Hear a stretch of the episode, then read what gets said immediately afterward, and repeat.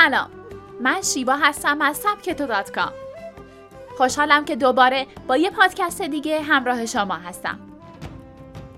چطور بازخوردی صادقانه دریافت کنیم برخلاف باور عموم توانایی دریافت بازخورد یکی از مهمترین ویژگی هایی که برای رسیدن به موفقیت به اون نیاز داریم همه ما توی هر سطحی که باشیم برای پیشرفت نیاز به بازخورد و فیدبک دیگران داریم.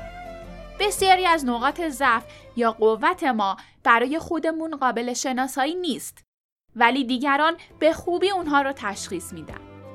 برای اینکه بتونیم بازخوردهای درست و صادقانه دریافت کنیم و به خوبی از اونها استفاده کنیم باید بدونیم که چطور اونها رو بپرسیم.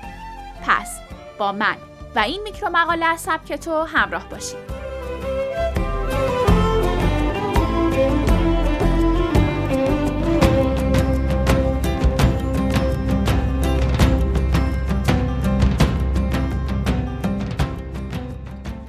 قدم اول درست پرسیدن. تأکید کنید که اولویت با مفید بودنه. بازخورد صادقانه دادن می‌تونه ترسناک باشه. اغلب افراد در مقابل هر انتقادی واکنش بدی نشون میدن. قبل از اینکه به کسی نزدیک شده و درخواست بازخورد کنید، متوجه این نکته باشید. به افراد نشون بدین که برای صداقت ارزش بیشتری قائلین تا به اینکه احساسات شما رو جریه دار نکنند و کاری کنید که راحت باشن. مثلا هی بیل می‌خواستم بدونم نظرت راجع به پروژه گروهی که با هم انجام دادیم چیه؟ نگران نباش. می‌خوام بدونم دقیقا چطور بودم تا بتونم پیشرفت کنم. روی چیزی که ممکنه در آینده انجام بدین تمرکز کنید. شما می‌خواین درباره اشتباهات گذشتهتون بازخورد بگیرید اما با انجام این کار فقط می‌فهمید که چطور از اونها اجتناب کنید بپرسین راه حلت چیه این کار نشون میده که شما واقعا به دنبال یک فیدبک برای بهتر کردن خودتونین نه پرداختن به اشتباهات گذشته مثلا پروفسور فکر می‌کنم تو برآورده کردن انتظارات این درس مشکل دارم می‌تونین به هم بگین وضعم چطوره و چیکار کنم که بهتر بشم به طور منظم درخواست فیدبک کنید. این کار شما به دیگران نشون میده که آمادگی پذیرش اون رو دارید. از هر فرصتی برای گرفتن بازخورد استفاده کنید. مثلا قبل از یک بازبینی سالیانه، ساعتهای اداری یا قبل از اینکه یک پروژه مهم رو انجام بدید. با انجام این کار وقتی از دیگران درخواست بازخورد می‌کنید راحت ترین چون می‌دونن پوستتون برای شنیدن حقایق صادقانه کلفت شده.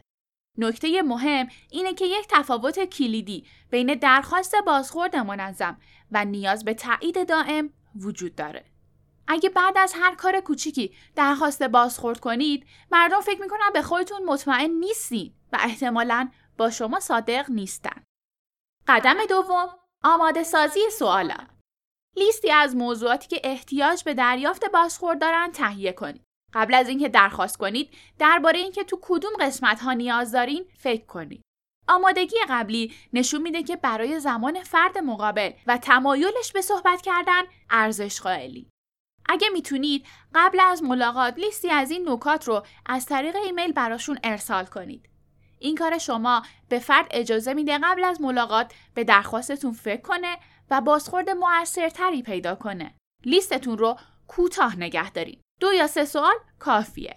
سوالای مختلف بپرسید. از پرسیدن سوالای بسیار خاص یا مبهم هم پرهیز کنید. به طور ایدئال اغلب سوالا باید در بازه دو گزینه‌ای باشن. البته می‌تونید درخواستهای خاص و سوالای عمومی تر هم داشته باشید. اما باید این دو دسته رو هم با هم ترکیب کنید.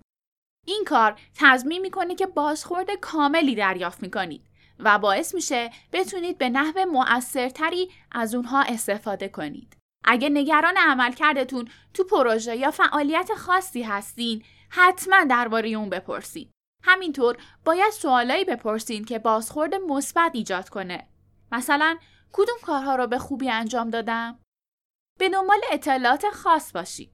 اگه پاسخها بسیار مبهمه یا متوجه چیزی که به شما میگن نمیشین، مسئله رو رها نکنید. از اونها بخواین نظرشون رو واضحتر بگن. درخواست مثال کنید. مثلا اگه به شما گفتن که مدیریت زمانتون نیاز به کار بیشتری داره، از اونها بخواین با یک مثال نشون بدن که چطور می‌تونید اون رو بهبود بدید. این کار رو معدبانه انجام بدین در غیر این صورت بازخورد مورد نظرتون رو دریافت نمی کنید. قدم سوم نوع رفتار از گرفتن حالت دفاعی پرهیز کنید. بهترین راه از بین بردن شانس دریافت بازخوردهای سازنده اینه که حرف شخص رو قطع کنید و از خودتون دفاع کنید. اون وقت افراد فکر می‌کنن وقتشون رو هدر دادین و انگیزشون رو از دست میدن یا سعی می‌کنن معدب باشن ولی بازخورد صادقانه ای ندن. اگه حرف مثبت یا منفی شنیدین که دوست نداشتین در برابر تمایل به بحث و جبهگیری مقاومت کنید. یادداشت بردارین با این کار هم نظرات دریافتی رو برای بررسی بعدی حفظ می‌کنید و هم نشون میدین اون چه که میشنوید براتون مهم و جذابه.